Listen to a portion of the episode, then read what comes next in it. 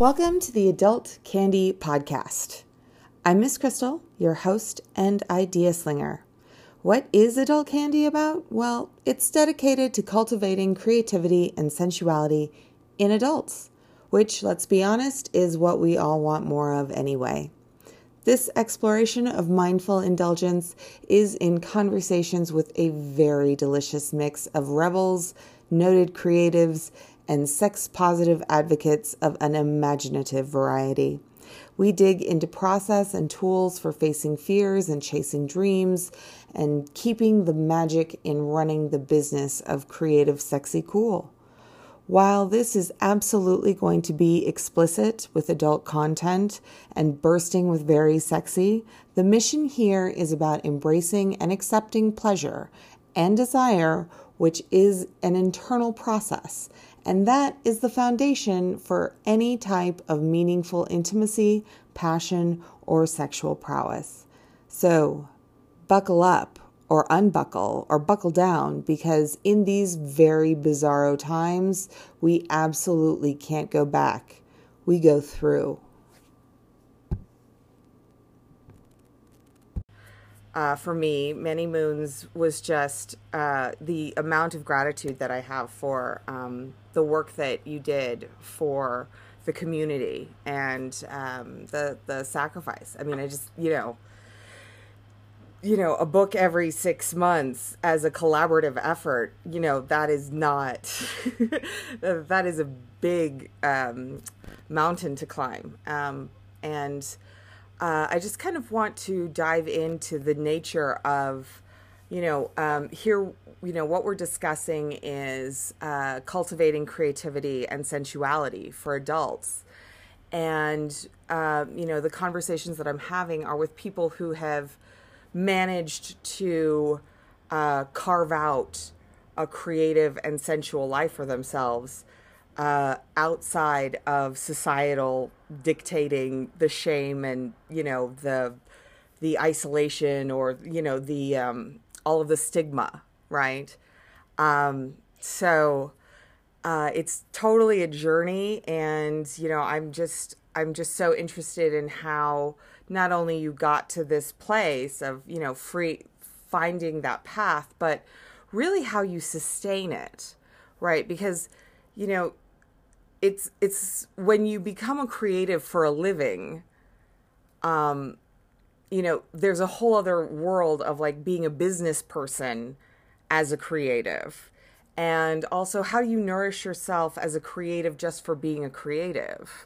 Or being a sensual person just for being a sensual person and then teaching it and then you know living it and driving it and turning it into this thing that makes you money and it's great but it's also there's conflict there and the negotiation of that. And so all those fun things.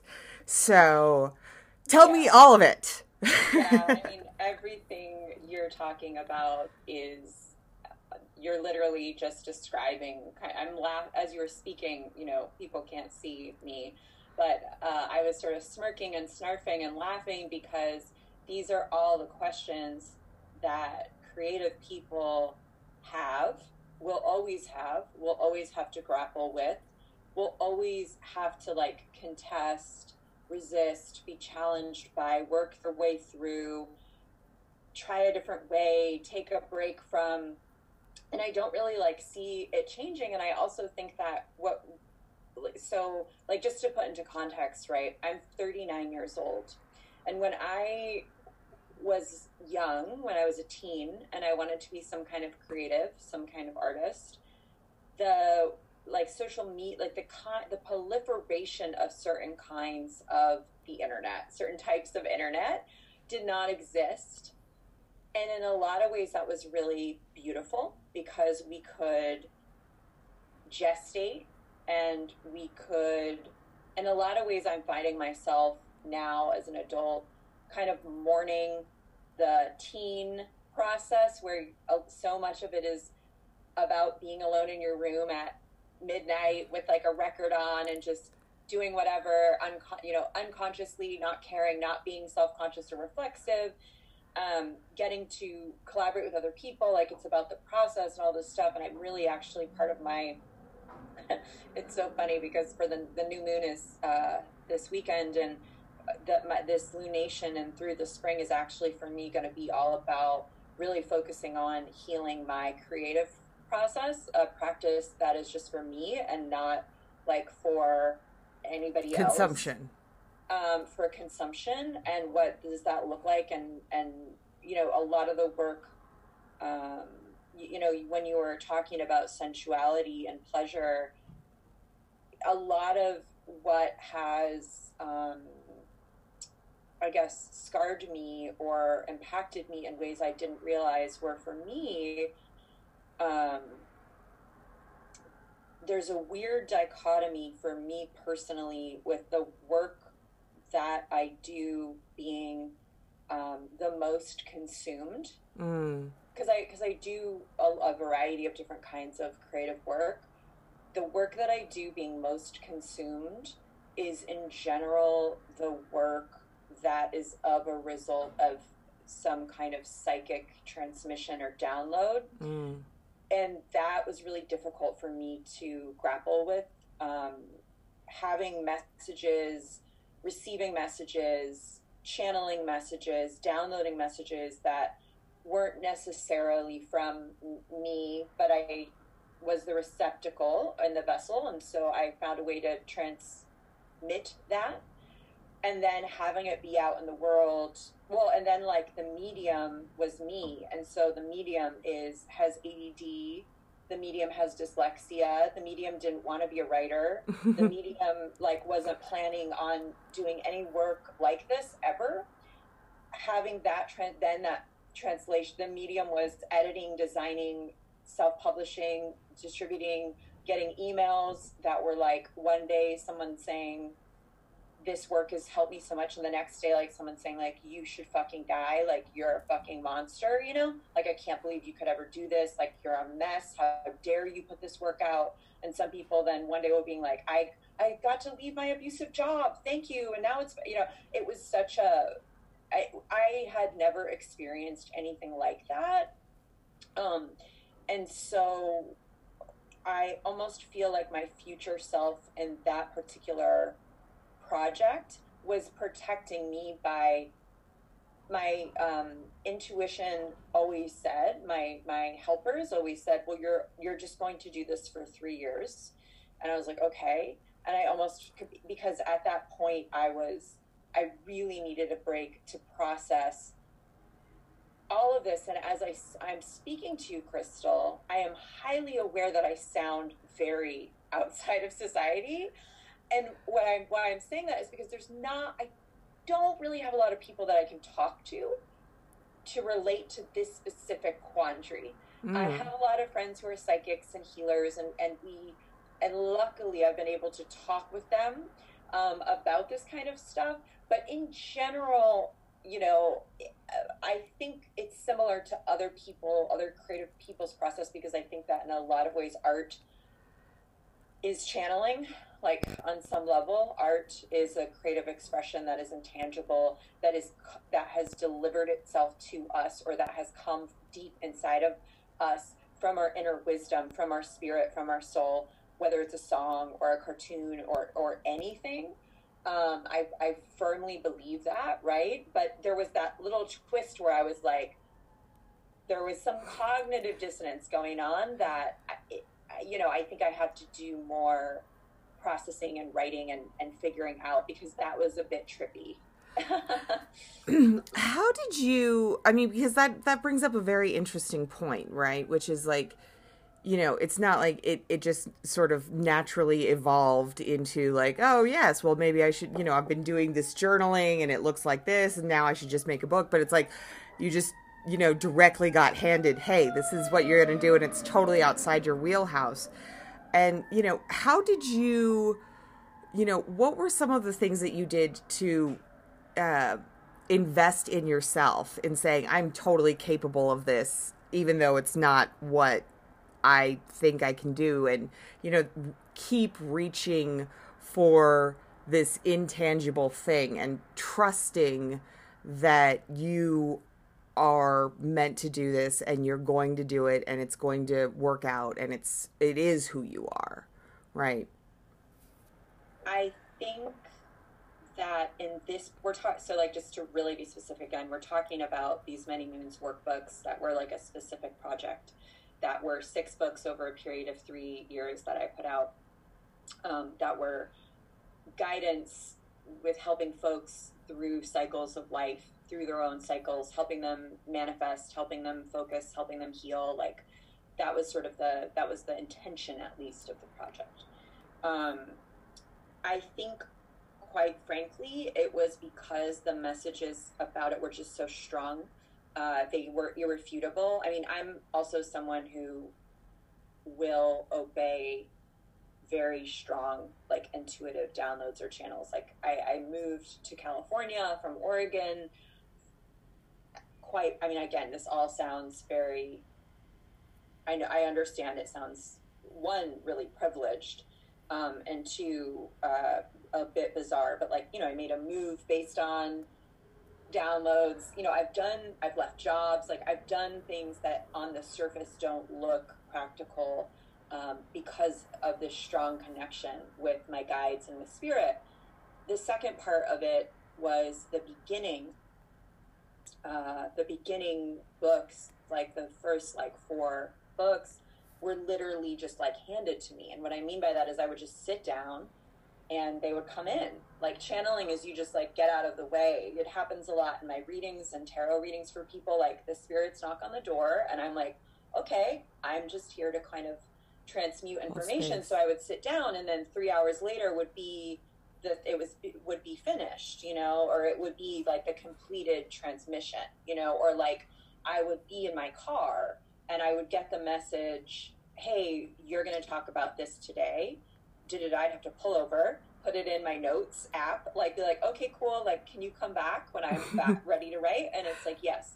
So it was so um, and the other thing they would do is they would give me specific guidance in the way that I was to write. So in the way in the process. So like before a book would begin, I would get a message from spirit and one would be like, okay, this time you're going to go away for five days one was like this time you're gonna rest you're just gonna rest and i was like that doesn't make any sense i have to write like a book in two and a half months and and they would say no no you have to rest and when i would rest or you know meditate or lay down i would get all of the information and i'd have to like pop up or another time they were like you need to get out you need to go out you need to like go in different places uh, be around artists, like go to lectures, go to movies, and I'd be like sitting in like a random movie, and all of a sudden I'd be like, oh, whether it was the movie inspiring me or I don't know, or they were just trying to get me out of the house. I don't because I'm a hermit. but you know, and so every time it would be different. Um, and it would just so i think that was just sort of like well it's here so i just i just have to be the worker bee like carrying it out i have to be the ant like carrying it on my back um, it was all there, like it was like there already. Um, and then I sort of, the last book, I knew it was going to be the last book. So I didn't really call in any guidance. And my task for myself was to really like, I was like, okay, well, I'm not a writer. Uh, I've never invested time and energy on writing. So I'm, this is what this, you talked about investment. Mm. This is the gift I'm going to give myself. I'm going to invest in trying to be the best writer like I can be um, without like in quote like training wheels. like I'm just gonna like what do I have to say about grief? What do I have to say about death? What do I have to say about mourning or you know appropriation or whatever? Um, so that I could feel a bit more like the author of this project. Um, mm. Um, because it was a bit disassociated where I'm like, well, it's not mine so I shouldn't like take money for it or it's not mine so but it was me like it was me and i had to kind of like integrate the the the right brain left brain kind of stuff have you always been extremely intuitive um how is that sort of manifested to get to this point of just like really getting extremely clear downloads because i think you know we all get a lot of intuitions but you know, um, inherently we're like, but that doesn't make any sense, or oh yeah, that's good. I'll I'll get to that. But you know, we always talk ourselves out of clear inspiration and you know these cre- clear creative channels. Um, how has how has that been different for you in your experience? I think a lot of folks who call themselves, who identify as being intuitive or psychic, I use psychic um, for the most part, but interchangeably with intuitive. One, like we all are, like we all are. And that's actually part of my work is that we all can access this energy. I particularly, in case you haven't noticed, like working with the moon. and everyone has that availability, right? Like any gender, any background, any you know religion, whatever. Like you can tap into that energy. But there are. I teach a class called Elemental. I teach two classes. One is about the moon and working with the moon specifically, and one is uh, elemental intuition, like accessing our intuition through the different elements, right? Um, I think anyone who identifies that way will probably say that like one it's been painful like it's been really painful. Um, two there's usually a period of that resistance like you were talking about crystal. Wait no. Like wait did i? No. That doesn't make sense or, yeah, yeah you know, right like or or they'll have that um, there's so many words for it in our culture there's like deja, deja vu. Mm. There's um, that like hindsight is 2020 they say, but it's also about like you're like I I knew I had a weird feeling about that you know, Aunt Betty's boyfriend, or you know, you're like, and then you find out, or you know, it's that spidey sense people yeah. call it. It's that gut where you're like walk into a room and you can tell maybe there's just been a fight there or something, but you don't know, like you know, something feels strange and you don't know why, or you know, all of these different, we're always receiving into uh, intuitive information, and it all kind of just depends on our specific proclivity. So, like, I always tell people, like in my class, I teach, you know, if you're someone who loves music, then maybe you're clairaudient. And maybe it's not that you hear voices maybe it's the way messages come through to you is through sound or through lyrics in a song that you notice, you know, because I always say like notice what you're noticing or notice what pops up to you that that's a form of intuition as well. It's not just always these sort of like like so for example I, I i very rarely can like see images in my quote third eye. That's mm-hmm. not really how i get my information. And for years i thought that meant i wasn't intuitive because i thought there was only this like one way it has to look like to this. You know and there's like about 9 million different ways. So i'm kind of taking it long here so i'm gonna you know tighten it back up here I spent a really long time just like thinking I was just a total outcast freak, you know? Um, and I stuffed it down a lot. And what had to happen at a certain point was that I had to just find an outlet for it, or else I think I was just going to be really depressed.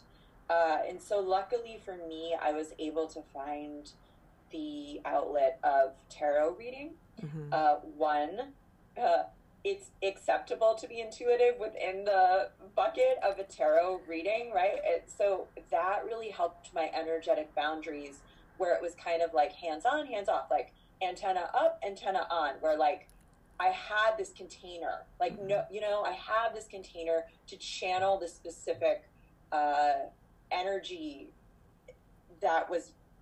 So it wouldn't be that I was in the grocery store, like picking up Ding. orange yeah. and then being like, what's going like that's not like because that can happen and then you get blown out and you get exhausted and your emotions aren't yours and you start to feel like you're it's very talk about disassociate i mean it's very very uh, ungrounding and just like learning really really really good energetic hygiene But, you know, really making it a practice.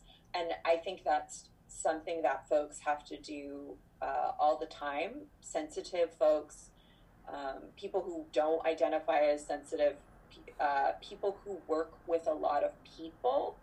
Um, you know, as as cert, like if they work in a store or if they see a lot of clients or you know, I mean, really anyone, right? Because we're almost unless you're living in like a cabin in the woods, it's very rare that you uh, aren't sort of dealing with people on some level. And the internet, I would argue, is another form of energetic exchange, right? Totally. So, um, yeah. So, so for me, it was not.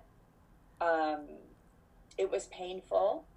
Uh, it uh, there's a lot of ancestral healing I have to do around it, um, in the sense of people in my family line were intuitive and then they got punished for it. And I think that's another collective theme.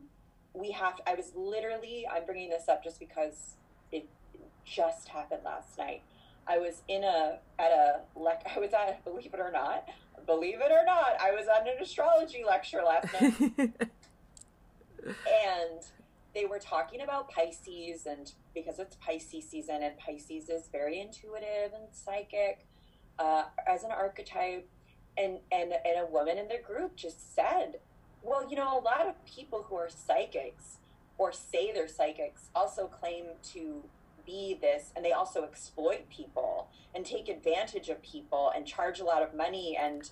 Um, you know, aren't real. Can you tell that from someone's astrological chart? Like that was the question.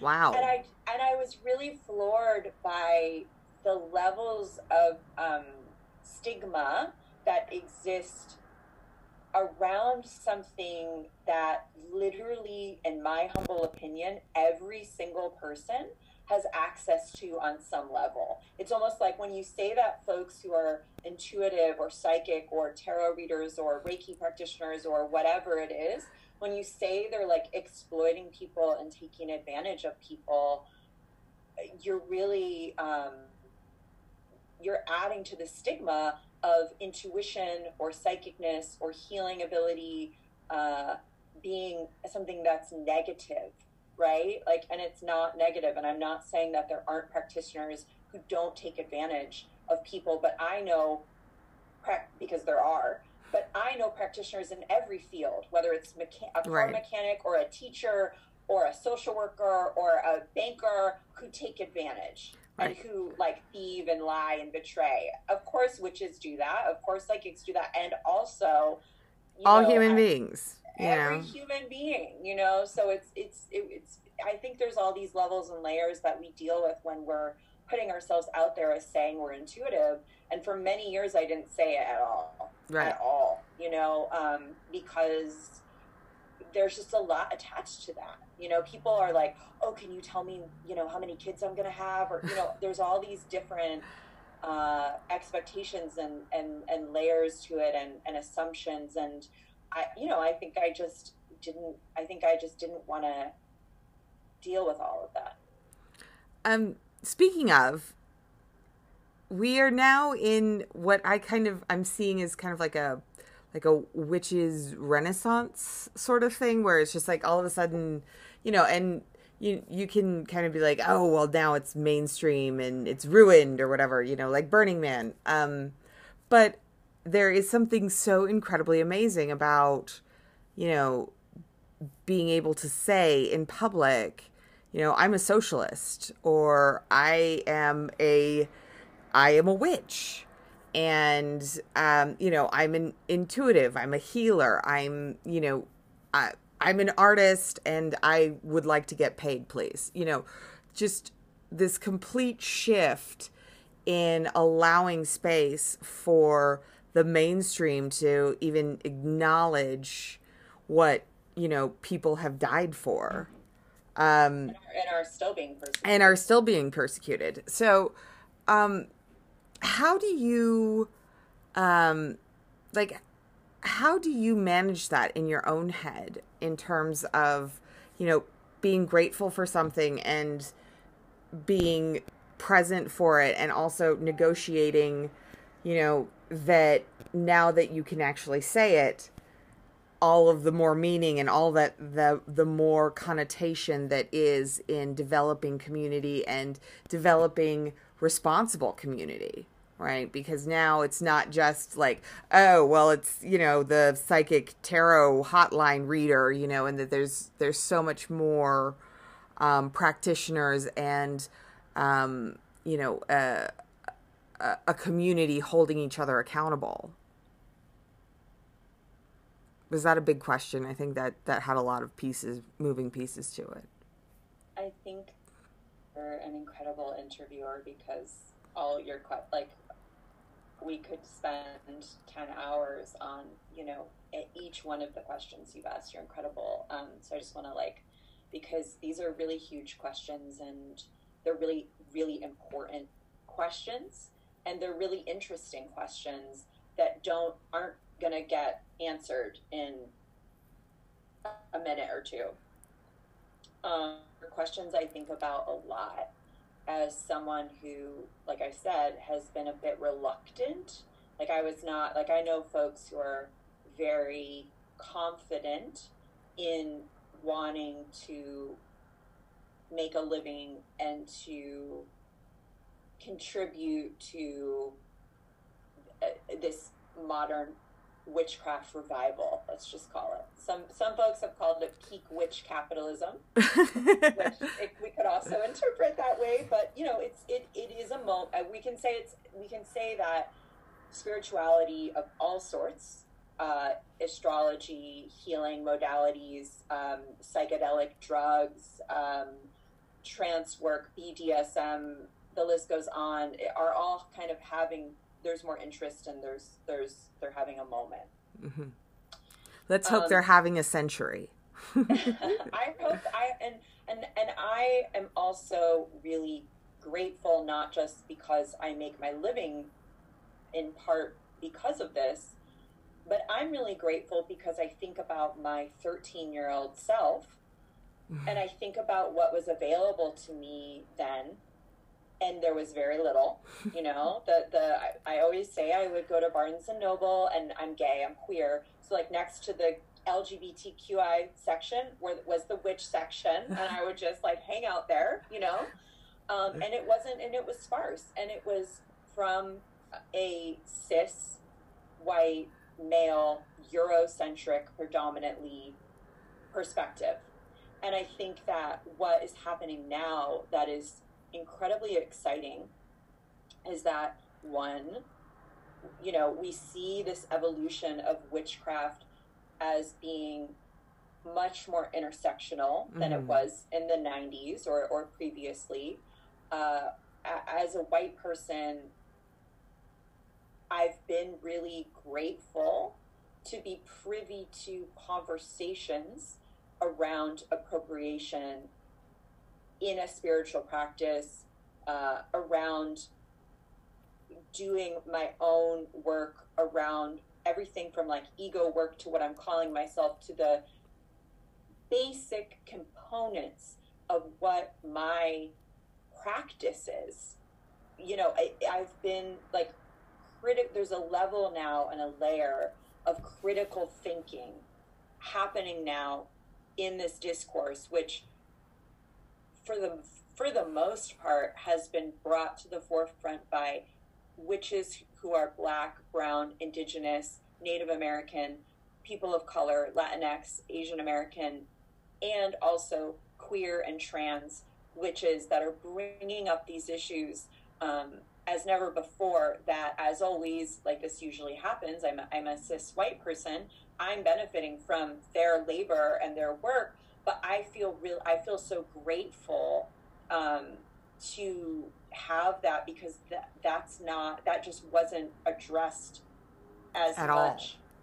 All. You know, in in which in a wheel of the year or whatever witch book and it's been really great um, and it's been really healing and it's been um, like really underscores the fact that one our spiritual practice is is to be our own and is to be derived from I, I don't want to like I, I'm always wary of being like I'm not a I'm a I always say like I'm we're witches not cops you know mm-hmm. like but I do think that there's important healing for white people to do by like taking back like from withdrawing from the shiny object syndrome of like oh i'm gonna you know i i'm a this and i'm a that and i'm taking from this goddess from not my culture and i'm using these uh, ingredients that aren't from my culture and and and these things and really like looking at your own practice. And, and if you have the privilege to know where you're from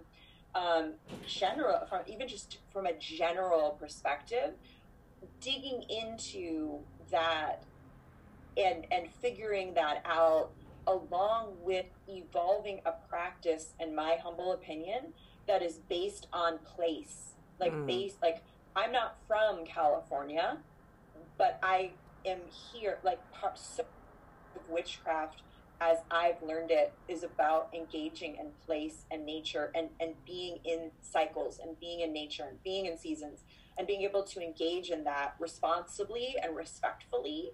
Um, so I think that I don't think I'm actually answering your question. I think I'm just sort of talking about what I've found really uh, remarkable is like there's this greater, uh, there are these bigger discussions happening that need to happen and they need to be dialogues. And like as a white person i need to i'm talking a lot now but in general i'm listening and i'm reading um, and i'm and then i'm doing the work internally uh, as i evolve my spiritual practice um, as well. I don't really think that i answered because i think you had something in there about like consumption and i don't know like um, there was so many amazing other questions within within your I, th- like, I think the the ultimate the the uh, ultimate arc of that was now that we are able to actually you know take have the privilege to even take ownership of saying things that we are that you know, I'm 39 as well, and I became a socialist when I was 16 because I happened to hang out with the older kids, and they're like, "Uh, you're what? What? You know?" And I just I got like the lesson right, and you know, and they fought with me for months as I'm like fighting for this thing, you know, so that I could just sort of like take my brain outside of, you know, democratic capitalism is, of course, the correct way to do things. Everybody else is doing it wrong. Well, what do you value in society? Well, I love libraries and I love education. Like, uh, you know, and I think it's the same thing in, you know, in just even this year when I saw you at the Witches Confluence, like, you know, I was like, I'm at the Witches Confluence. And I am able to say that out loud to people and not fear for my life. And wow, right? Like th- that. And I, I just, I continually keep pushing into that moment of like, you know, here's this first time in our recorded history where women are um, capable of earning their own money and um, making decisions in their relationships and digging deeper and honoring divine feminine and you know, and just being able to even consider being honest in their own belief system and their own belief structure. And it's just like, how do you honor that, but also hold space for, you know, what the collective is viewing and holding you accountable to being, right? Like, because it's like all of a sudden now that you're a witch, you know, you're just like, and now like now society has its own like look and feel of it and you know and everyone's got their instagram account and you know and it's it's so pop culture now. And it's like the sincerity of it right? Yeah i mean cap i mean like capitalism will definitely f things up right? Uh, there, there's that piece where like the way we are taught to engage in a thing is by consumption right? Like yeah and, and, you know and it's not that's not a drag or you know like i do it as well right because that's how we that's one way we interact it, it's a socially sanctioned way in capitalism to interact right. with the thing right but of course ironically a spiritual practice in my humble opinion, requires no things. There's right. no, you know, like I don't really look, I don't think I look like a witch. I, my spiritual practice certainly does not look, it, my spiritual practice is not Instagrammable. Let's put it that way. You know, like it's, it's messy and dirty and like it's scribbles, scrabbles on paper and, and burnt ashes and me crying or, you know, like it's very non I'm very unphotogenic so there's that piece. The other thing I, I do want to say that popped up for me as you were speaking is like I still think being able to identify as a witch uh, is like a privilege because I mm-hmm. come I come across many people who let me know that they can't be vocal mm. about this part of their life uh, to either like where they live they would be very they would be shunned. They're afraid they would lose their job. Um, you know, it's it's still a, it's still a marginalized identity, I would say.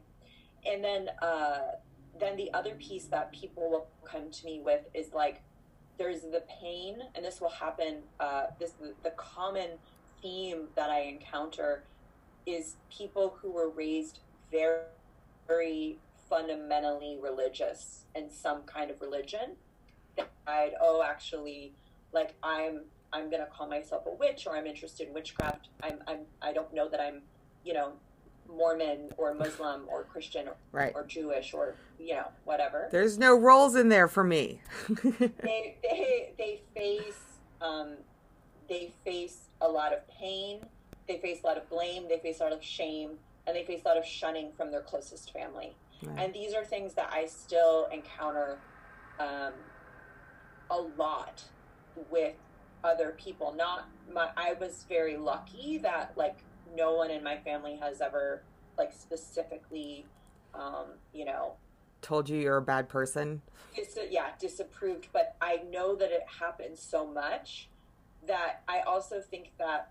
Um, I think that like one like one witch can't do everything. Like one one in their public life and in a private life. Like if you're a, if you're if you're um, if you don't have if you're not a public witch, let's just say, but people in your group.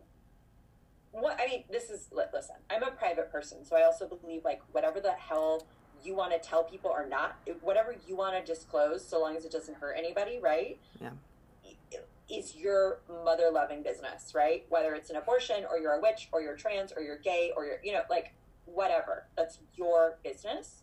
Uh, that's like one of my main, you know, tenants. So one is like, we don't, you know, again, policing people and what they do and where they're at, like, isn't really my jam. So that's like the first thing. And also, we have such strange expectations of people uh, when everyone is just like a human uh, doing their own like let's all pray that let's all i want to every human is doing their own work and they're doing their own thing. And it's not my place to see like a witch on the internet. And if she's saying something i don't agree with because she says I need to use a pebble instead of a feather or whatever, whatever. I just, it just doesn't matter. Like the whole point of witchcraft is, in my humble opinion, is to develop your own spiritual practice in a way that makes sense for you, in a way that is empowering for you, and it is a way that models power with and collaboration and not power over. Right. And we have to be really careful like I'm not I, like racism is not okay. Transphobia is not okay. Uh, misogyny is not okay. You know, violence in any way is not okay. So that's not what I'm talking about. Yeah. But I am talking about this sort of like there's this one way to do this one thing. Well, like there's not. And indigenous practices have been around globally. Like they, you know, like we're using the term witch, but you know, whether someone's in Brazil or Russia or Australia or you know wherever the indigenous, wherever in general folks lived, there was an indigenous land based spiritual practice of some sort. you know? And so we all have access to that if we choose. And if we don't want to, that's fine too. So it's like, you know, I, I guess I feel like there's sort of this, this like pressure of folks, uh, you know, like pun intended, like the witch has to wear many hats. Like, but does she? Like, can't, you know, like, I don't know. I don't know. I mean, I know what I feel accountable to and responsible to in my own life. Um, and I've been shown that as a result of writing about this stuff and then and realizing where I made mistakes and where I was racist and where I was transphobic and you know where I was mm, not being inclusive like that's happened and I'm so grateful I am so incredibly grateful for the emotional labor of other people uh, to do that so that I can really take a step back and, and, and really check myself. And that's one of the things I'm committed to do within my own practice always. And also, like, we're all just human beings. And, and I don't want to agree with every thought you have, Crystal. Like, I don't want to agree with every sentence that comes out of your mouth. Like, I want to, I want to like Test love it. you Yeah. and be with you and go towards the same like end goal but we don't have to be exactly the same at all times. Oh yeah, I've always thought it's like um, I I wasn't raised uh, Christian, and um, I was raised in a essentially a cult um, that embraced uh, all the different global religions as um, various prophets that have come at various different times, right? And um, I think that that has always given me this space of just like everyone's kind of doing their own like everyone gets the opportunity to interpret their, you know, their experience in their own way. You know, the cultural differences, the, you know, it, it the only thing that has meaning is what is significant to you, right? Because that's the thing that that moves you to get in the boat and go where you're going to go. And everyone's going to get in their own boat and they're all going to go wherever they're going to go. And it doesn't matter who's getting in whatever other boat because your job is to get into yours, you know. And it's so interesting to kind of see where that is slightly loosening like the sense of judgment um I'm mentoring a young lady. Uh, she's 13 years old, and um, she's doing this capstone project about paganism and why it's not accepted. And I like literally was like, "Wait a minute! You chose me to be the guiding witch for this young 13 year old girl." I know. I got so insane. Like, and let me just tell you, the future is so bright to see this little girl who is tiny. I mean, she is like a she is a munchkin and she's so she's so small, but her energy is so like grit and fearless and she was just like, "Well, I read about the burning of witches and I just think that's ridiculous." And you know, I mean, and she just like went after it and she's not accepted at home. She's not accepted at school, and she's not, you know, she is on her own in the world. And yet, she so is committed to her uh, love of plants, her love of earth, and her connection to. I know, I know. I was crying like all the. I was just like, you are just pure delight, you know, because to see children know that it doesn't matter what other people think of them, to see that happen and to just know that the muscles that she will build out of not having any shame around it and not having to try to like, you know, minimize it in a corner and wait for it to be okay to maybe say something at some point in time. I mean, that is that is huge, right? It's so transformative that you know, they get they get younger and younger and that there is this sense that, you know, it's more important to develop your own internal compass than to just uh, just immediately sign on to you know uh, the GPS that's taking you to hell.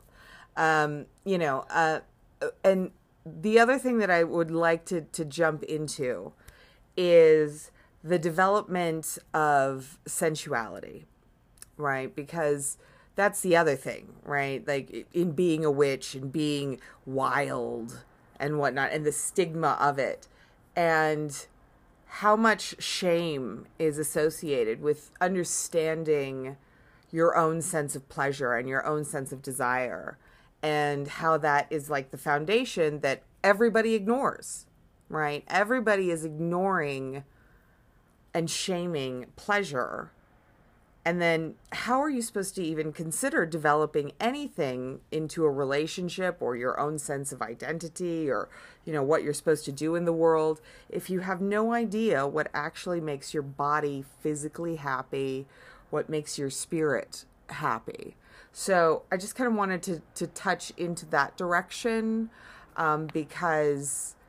Uh, because it's just fascinating, right? Like, what what have you done? What has opened up for you in terms of being a sensual person once you started to accept yourself through tarot and you started to accept your uh, skill sets and your gifts and and and and how that is sort of compacted and maybe exploded and maybe redesigned everything. Tell me about it. Yeah, I mean that's such an amazing question, and it's kind of one that I uh, I don't really feel qualified to answer because I'm in a I'm in a my project basically uh, this year. It was supposed to start last year, and I suppose it did be. I did do some work around it last year because it was last year was an Empress year, mm. um, and it also was a Hanged One year. So there was the conflict. There was some yeah, I mean, they're always they're teacher cards, so they can work in tandem, and they taught me a lot. I'm still unpacking it. Now we're now I'm really like with now we're like quote unquote in an emperor like full year, and the energy is much different. I'm sure you can feel it, and also it's so much about taking action. And you know, not to sound ableist, taking action can literally just be like moving your body in a different way, remembering to breathe in a different way, like choosing to focus on pleasurable things, you know, all of these things. So I'm I'm very interested in this question. Um, and I'm very interested in these ideas around gatekeepers of desire mm. and how we're taught so early in at least the United States of America in my experience, I'll just keep it about me. You know, like we have these rules, and like we have to be quiet in school, and we can't move. And I mean, I went to public school, so um, you know that was how it kind of was all ordered. And and I understand the rules and I understand the regulations, but just sort of like I think a lot about how like, now I don't think a lot about it, but I uh, this just came up like how in some classes, like some teachers wouldn't let you go pee. Like you had to wait. So you're like sitting for like 30 minutes and you have to pee like and you're not allowed to like leave. Uh, and then my friend who's a therapist told me that if you're uh, because I if you're because I used to hold my pee and I didn't realize it. And I think it was because like I had sort of had Trained. this like well I, well I have to finish this email and then I'll go pee or whatever she's like that's a sign of like trauma like if you're like if you're like regulating your physical body so much, I was like, oh, that's so interesting. Neither here nor there. Uh, it doesn't really tie in, but I think a lot about how the basics of desire also have to come up through how they dovetail with intuition and how they dovetail with consensual culture and how they dovetail with boundaries and how all of that can lead us to a very pleasurable state of empowerment. Because, in my opinion, desire is just like wanting something. Like, I want water, so I'm going to drink it. Right? Yeah. Obviously, it gets bigger and bigger, and, you know, there's there's uh, it's it's not always that basic and that simple. Um, but I think about how we've really been taught to deny the little basics um, and how that kind of goes into consent culture and how that kind of goes into boundaries and intuition is is I'll start with the intuition piece.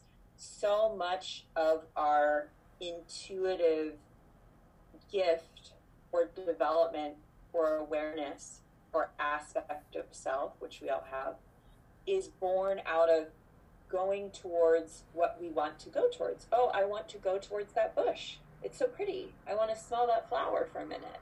That's a desire.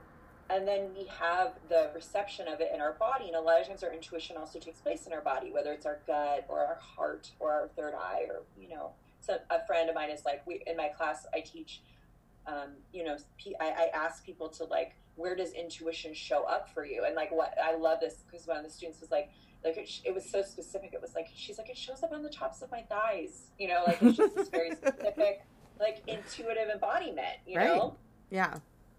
There's that with our physical sensations and and allowing it and not placing judgment on it and just noticing like what's happening, right? Uh, and we're taught so much to regulate. You know, we're taught so, and then so we're taught to ignore. We're taught to ignore our gut when it tells us, "Oh, I don't really like Aunt Betty's boyfriend" or whatever. Uh, and then and then comes the consensual piece where like we have to ask for what we need and we have to say what we need and say what we want obviously within reason and not harming anybody else and there's so much vulnerability in that and we've been taught so much to not do that um, and so then that in itself almost becomes like a site of repression and a site of sort of emotional intuitive violence in a way uh, when there's repression and there's withdrawal uh, because there's fear. There's fear. There's fear of taking up space. There's fear of being rejected. There's fear of being shunned. There's there's fear. Oh, of, and the shame uh, of you know. All, yeah, shame. All of it, right? All so, of the shame. And then we have the boundary work where like we're. I, always say like well, I don't always say this, but I'm saying it now. Boundary work begins with ourself. In a lot of ways, it begins with our desire, and then discipline in a generative way, not discipline in a punishing way. So, like, I have an I I have a thread I want to follow. That's a desire. Well, then I need to be like, I can't overstep my boundaries with myself the boundary being okay well i really have a desire to learn the guitar. So what does that look like? Okay i'm gonna you know buy a secondhand guitar and what all of that looks like. Um, you know but if i ignore that i begin to break trust with myself and i begin to break trust with my intuition because like it will happen and it, this goes back to i love it when like there's bits peppered in of the previous things we are talking about how you were saying like oh no that didn't happen like the intuitive piece like oh no, you know, like uh, I can't talk, I can't tell this person I can't come over to their house or whatever. You know, those sorts of things. It gets, it ends up like getting cut off. We end up losing trust with ourselves, um, and we create a very non-consensual culture.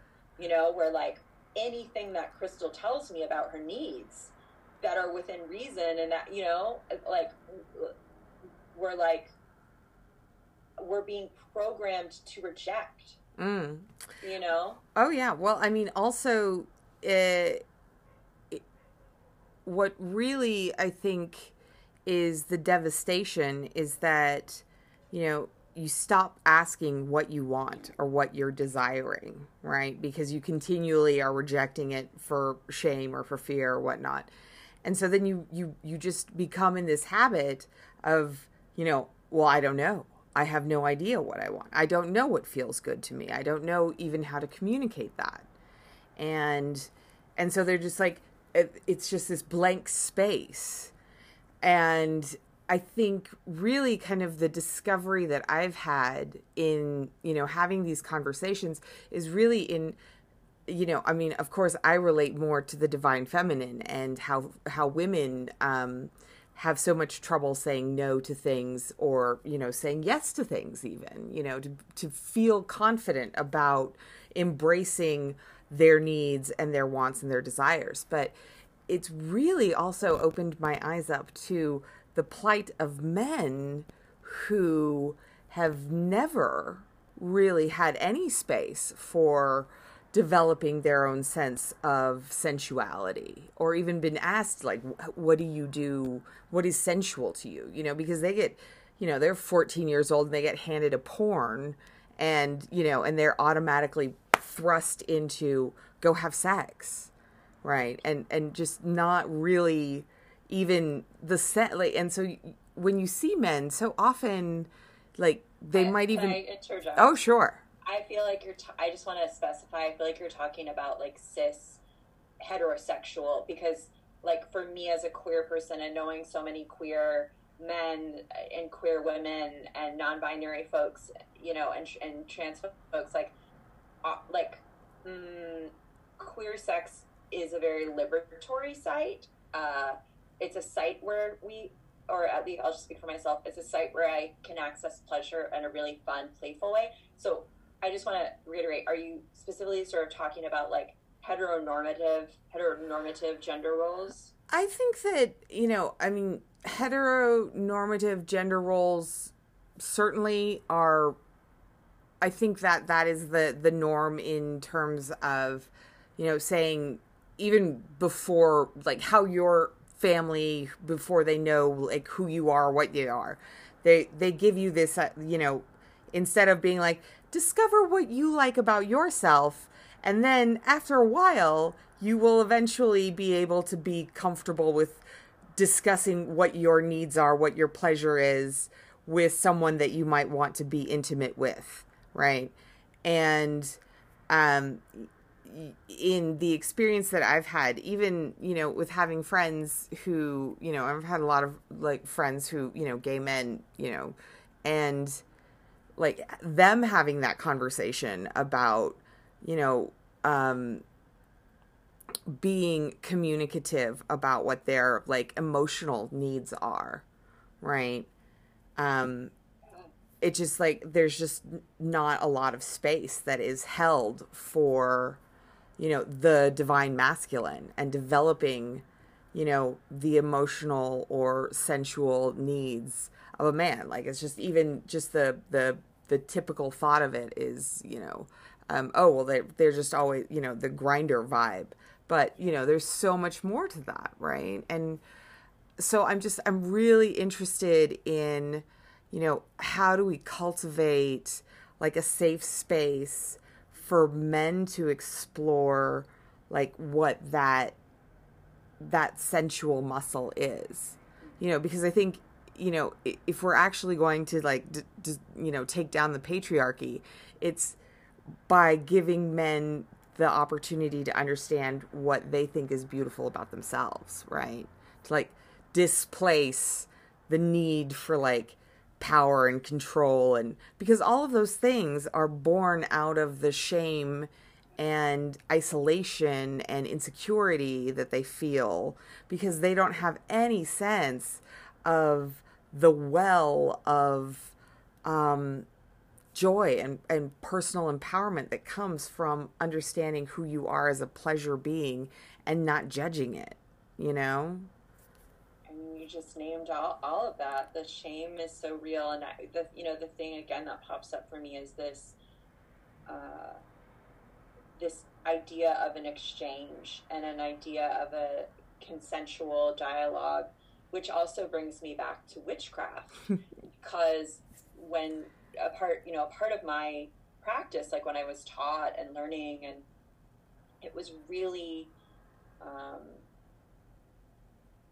it was it was a priority to make sure that our practice is an exchange with spirit or whatever element or whatever deity which always included a dialogue it Mm. always included gratitude it always included an offering i mean it still does but this was like i'm thinking about uh, you know baby baby witch me it always and and sometimes it also included um, a reinterpretation of the energy or the messages that were given.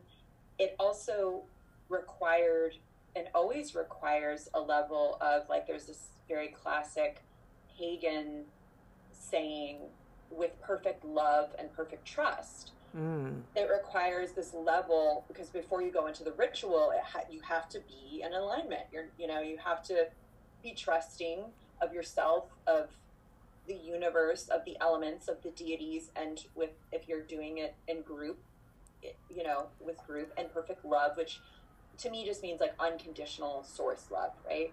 And i think about that too like those are these other i think a lot about the ingredients needed right? Like curiosity questioning space time slowness trust. And we don't ha- always have that available to us like in climate crisis ridden late stage capitalism. These components uh, you know um, sovereignty like empowerment like being able to make decisions from a, pla- a baseline place of security you know not security like financial but like like you said crystal i know what i want like I love the way that lemons smell, or I want to, I like taking a hot shower before making out, or whatever, you know, whatever right. the thing, whatever your pleasure is, you know. I like a lot loud music. I like quiet music. Like whatever. It doesn't matter what it is. It's that you know what it is and you can speak it, um, and you know you can you can say your needs, um, and and know that there will be trust, love, engagement, respect, honoring, exchange, right? Like someone else saying, "Oh, well, I don't like loud music. You know, can can how do we compromise? Can you put headphones on or whatever? You right. know, like whatever." But then know? it's so, a real relationship, though, when you have actual communication and people are being um, honest and forthright, right? Because I mean, right. to me, the thing that uh, makes me so just it just gives me anxiety is just is is the recognizing that because we're so out of alignment with what we actually want, then, you know, we pick these external things like, oh, I want this thing because I think the world will be impressed by it, or it's a shiny object, or it's a person. And I think that, you know, and so we go after them and try and show them like a fake thing because they, we think that they will want it. And then, and there's just all these false relationships that are happening because no one has done any kind of work around like what we actually want. And so we're chasing all of these inauthentic things and all these inauthentic experiences and then it creates even more scarcity and dilemma and confusion and blah blah blah blah. I just like I just I just want it to stop. I want I want us all to just be like stop. I know and like you know as you're speaking the thing that we didn't even talk about is like how trauma factors into all of that and how um, you know various forms of of trauma and also sexual trauma, mm. trauma that has been enacted on the body, but also trauma is a nervous system, uh, somatic experience, right? Uh, and so, like you know, trauma survivors, there's like that other, that, there's that other level and that other layer of safety, uh, you know, and and different physical needs happening as well. So it's like, yeah, I mean, I think that part of our work now is examining all of the things you brought up and also really seriously considering what relationships of mutual care and respect look like and feel like and how we model those while having compassion for self compassion for others resilience uh, because it takes a lot of resilience i think to um, be in these kinds of dialogues and situations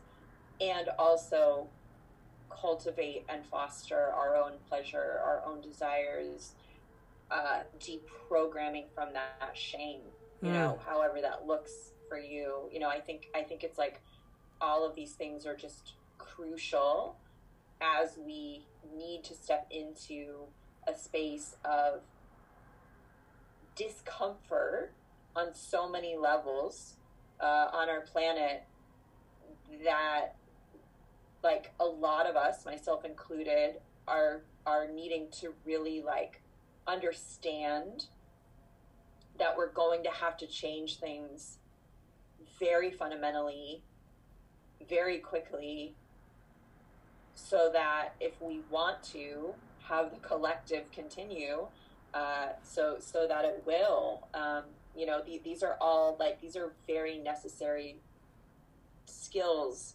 uh, and work that that we have to all be doing now uh, because of the state of the world. Yeah, I mean it's like four thousand years of residue. You know, know. it's just like, like, no big deal. It's not funny, but I was like making a joke. I was like, humans like really needed to have gotten it together about five thousand years ago. But you know, like it's it's like we are unraveling. There's so much that we're unraveling on on personal levels and and greater. Uh, and I think the only thing I really do know is that we need each other. We need one another. You know, um, we we can't function on our own. Um, we need love and we need compassion and we need one another in order to do all of this work. It's relational, right? Right, absolutely. I mean, I as I am reminded you you reminded me that it's like it is the emperor year and it's just like this like the vibe is like get your shit together. It's happening. Like this is happening. Everybody get on the fucking board. Like if you said you were going to do something, you better do it now. And it like it feels super intense. Like I just keep telling everybody I was like there's no more time. There is just no more time for you to like figure it out or you know like do the run through you just like you have to get like your ass in the pan and start frying and but it's interesting that it comes in this emperor form you know because always you're just like oh the fucking emperor you know. Stupid patriarchy whatever.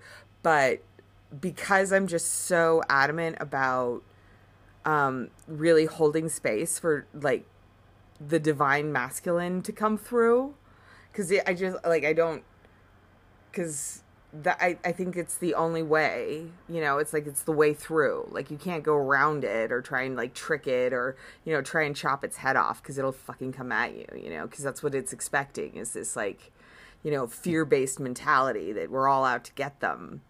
But it's it's not that. We're it's it's it's transformational in your own joy like l- giving you space to recognize that it's your joy that we want to see and that joy is not based in like the stuff right? It's based in your purpose right? And and who you are like you were speaking about folks putting like their masks on and you know trying to create and construct a persona that they think is either acceptable out of fear or out of like wanting love and approval you know? Like and and i and that's really beautiful. I think it's like really beautiful to name like i want love and i want to be approved. Like will you give it to me? Like i need my inner child needs that. But totally. but the emperor like for me the there's a couple things that you said that i just wanted to touch upon. And one is like the whole thing of getting your shit together where i think that um last year i think a lot of us were some of us i'll just say like folks i talk to i, I, I tend to get messages from lots of people. I don't mean like psychic messages i just mean people emailing me or Right. clients or things. You're- you're- classes i'm teaching and things right? Right you're in the world. You are a known it- person.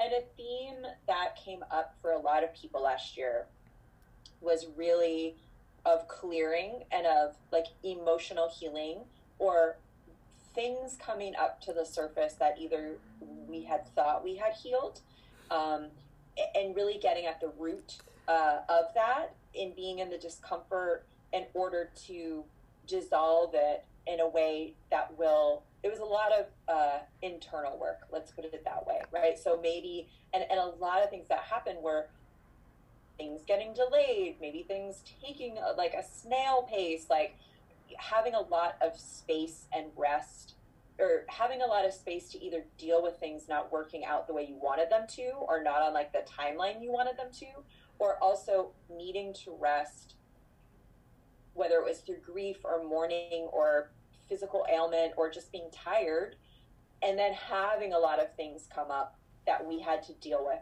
uh, that was like a lot of themes that were kind of happening that I have noticed. I think that part of this year is like uh, from a spiritual level about developing our energetic boundaries mm. so much because the emperor can be like you were talking about the divine masculine the emperor can be about protecting mm. not in a patrolling way like not in a like get off my land way but in a like i love this thing and i care for this thing so i'm going to care and protect it like the earth or mm you know a relationship. Like i love you so i want to do this work. How can we how can we keep this sacred? You know what are the ingredients there right? Mm. i think there's that level to the emperor. And the other thing i've been speaking about with the emperor is um, because when i would going back to creativity our creativity that spark needs to be protected so that we can do more of it or so we can express ourselves you right. know and then there's this generative action based element of the emperor. And what I say to that is like learning by doing. Like the, the emperor also can correlate with like an inventor or an architect, um, like a like a kind of a maker viewpoint, so that they can be like, okay, we're gonna try this. And it, and and when you're building, when a architect is making a blueprint, things change when they're building the building. Like they're not like it needs to be this. You know, if you got to change a door, you got to change a door and redo the plans. So I also think about like this whole concept that I think a lot about in the tarot that shows up predominantly in the knights or in cards where there's some sort of like movement um, or like projective aspect, which the emperor has that quality. Um, it's so it's like learning by doing like I have to try this thing. I have to try it.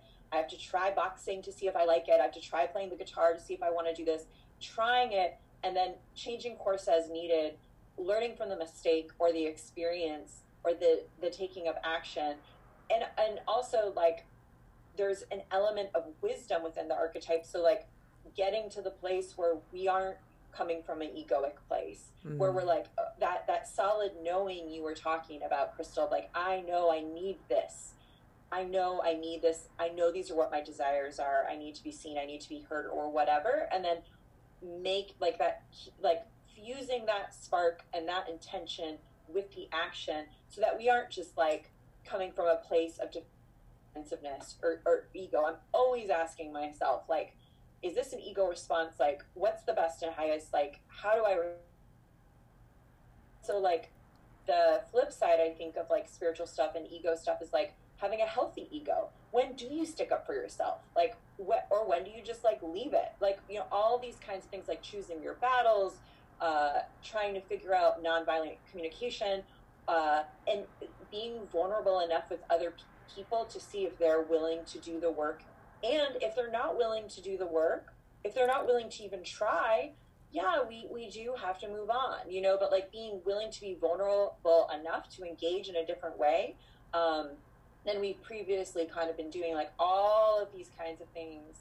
are, are I believe, like happening um, happening with this archetype and more, but I won't bore you with more. I taught a whole class it. I, won't, I don't need to. But yeah, I mean, it's it's exciting um, because like the Emperor is a four, which is stabilizing energy. It's tabletop energy, right? It like takes the ideas, all the ideas you've been having, and is like, okay, it's going to live in this structure.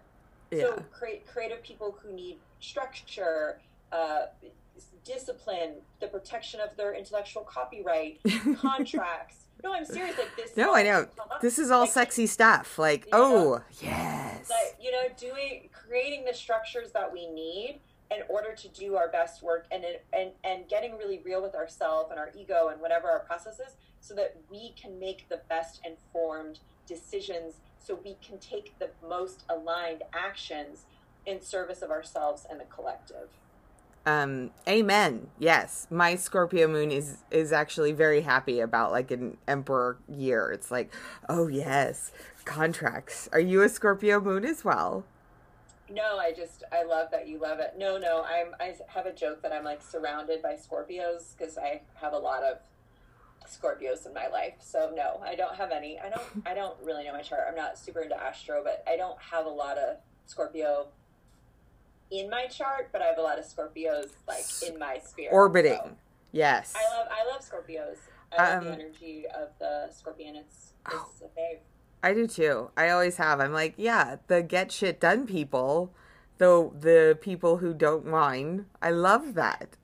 And they glow in the dark. Yeah, they glow in the dark. Um, and they'll tell you what they really think, you know, and they will hold you accountable for your, you know, actions. And uh, I love that. I find it so you know like it's important you know to to just like have that intense authenticity and just be like we've got a plan you know? And i guess it is nerdy. I'm very contractual. I'm like yeah i want to write it all down and i want to say like this is what i'm going to do and you know inner montessori as well. I mean i think that's but i think contracts can be a metaphor for consensual a consensual Absolutely. relationship because I think about contracts we have all the time and the, how the silent contracts, which are toxic expectations, mm. which are, mm. you know, not communicating what we really need and what we really want, which is like comes up as like emotional manipulation mm-hmm. And like assumption and then it comes then there's like theft and i mean there's uh, it can really lead it's a slippery slope right? But right. if you start it but that's this other thing with vulnerability where it's like if you started with a contract of saying like okay crystal i really need this. I'm allergic to this. Like my my non-negotiables are these three things. What do you think about that? When we're entering into any kind of important long-term relationship it's imperative.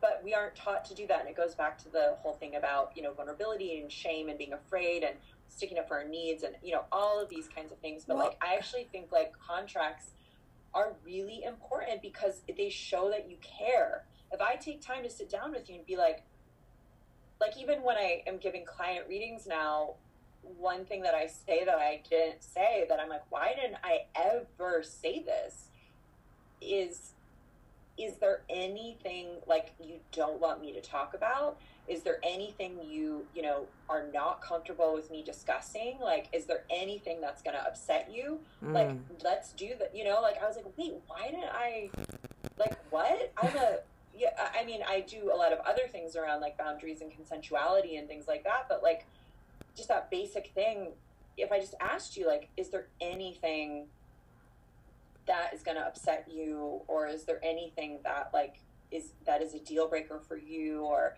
that to me is showing of care like i care for you and right. i value you and i you know like i'm seeing you uh, or I want to see you. Help me see you. You know.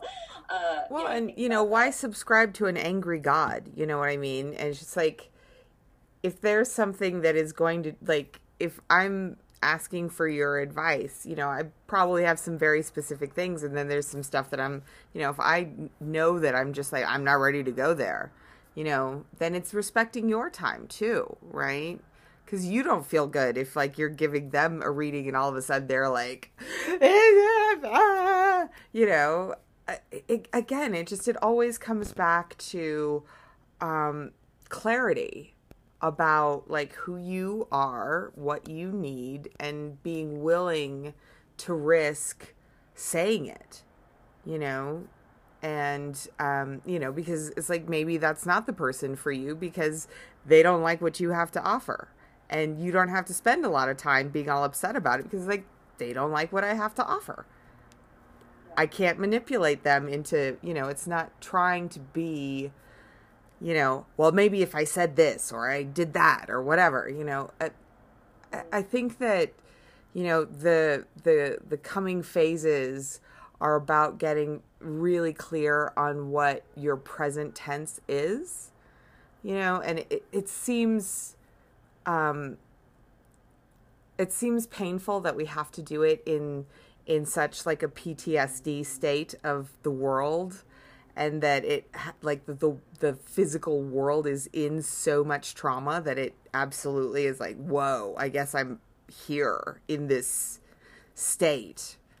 Um but i mean if if that is the essential way to get people to recognize um that they live here and now as opposed to you know, uh, the past or the future or the, you know, all of the other things, right? Um, that was a tangent, a complete tangent. Sorry. Um, I honestly could talk with you about this for forever, but uh, you probably have stuff to do uh, on your day. Um, why don't you quickly give us an update on all of the many things that uh, Modern Women is working on, your book, maybe yeah. some lessons of like, I just published the actual book. Lord have mercy. Don't ever do this. You know, um, what uh, what are the parting gifts of what you are working on and what you hope for yourself now? What's the next phase of you? Uh, wow. Um, well, yeah, I have a I will have a book coming out in the autumn that uh, I hope will be helpful and useful for people. It's all about working with the phases of the moon um, and lunar magic and, and all that entails. I am going to just be continuing to create work in the world and exploring that and taking time, like I said, to make for me and not for anyone else's eyes. And that's pretty much it. I'll still be doing what I've been doing. I'll be teaching and writing and probably talking a lot about my book. So there's, you know, I'm going to have to be talking about that. And and that's pretty much it, you know, just trying to hang out with those I love and my family and uh, also center and prioritize pleasure. Yes. Um, what would you say would be the most outlandish dream that you could set for yourself that you would have never imagined, but that somehow now it's starting to be a precipice that is a three year, five year, 10 year thing? I think it's a dream that I have right now is very much a dream for collective healing. Mm. Like, really, I really hope that collectively we can we can prioritize healing. We can become more trauma informed we can we can help one another you know because like like we have like there's no you know so I, I really do hope that within our personal relationships and then in our different spheres, uh, we can begin to shift towards a different paradigm. And I think we're doing it. I think we're like in process, like re paradigming. Um, I don't think it's a three to five year plan. I think it's a, a, at least one lifetime plan, unfortunately. But that's what I really that's what I really hope for. And, you know, within that, selfishly, I hope that the work that I'm doing uh, in my own personal life can also help me heal more as well. Uh, you know, those are those are kind of my collective and personal wishes for everybody. Well, I can't think of anything better to end on.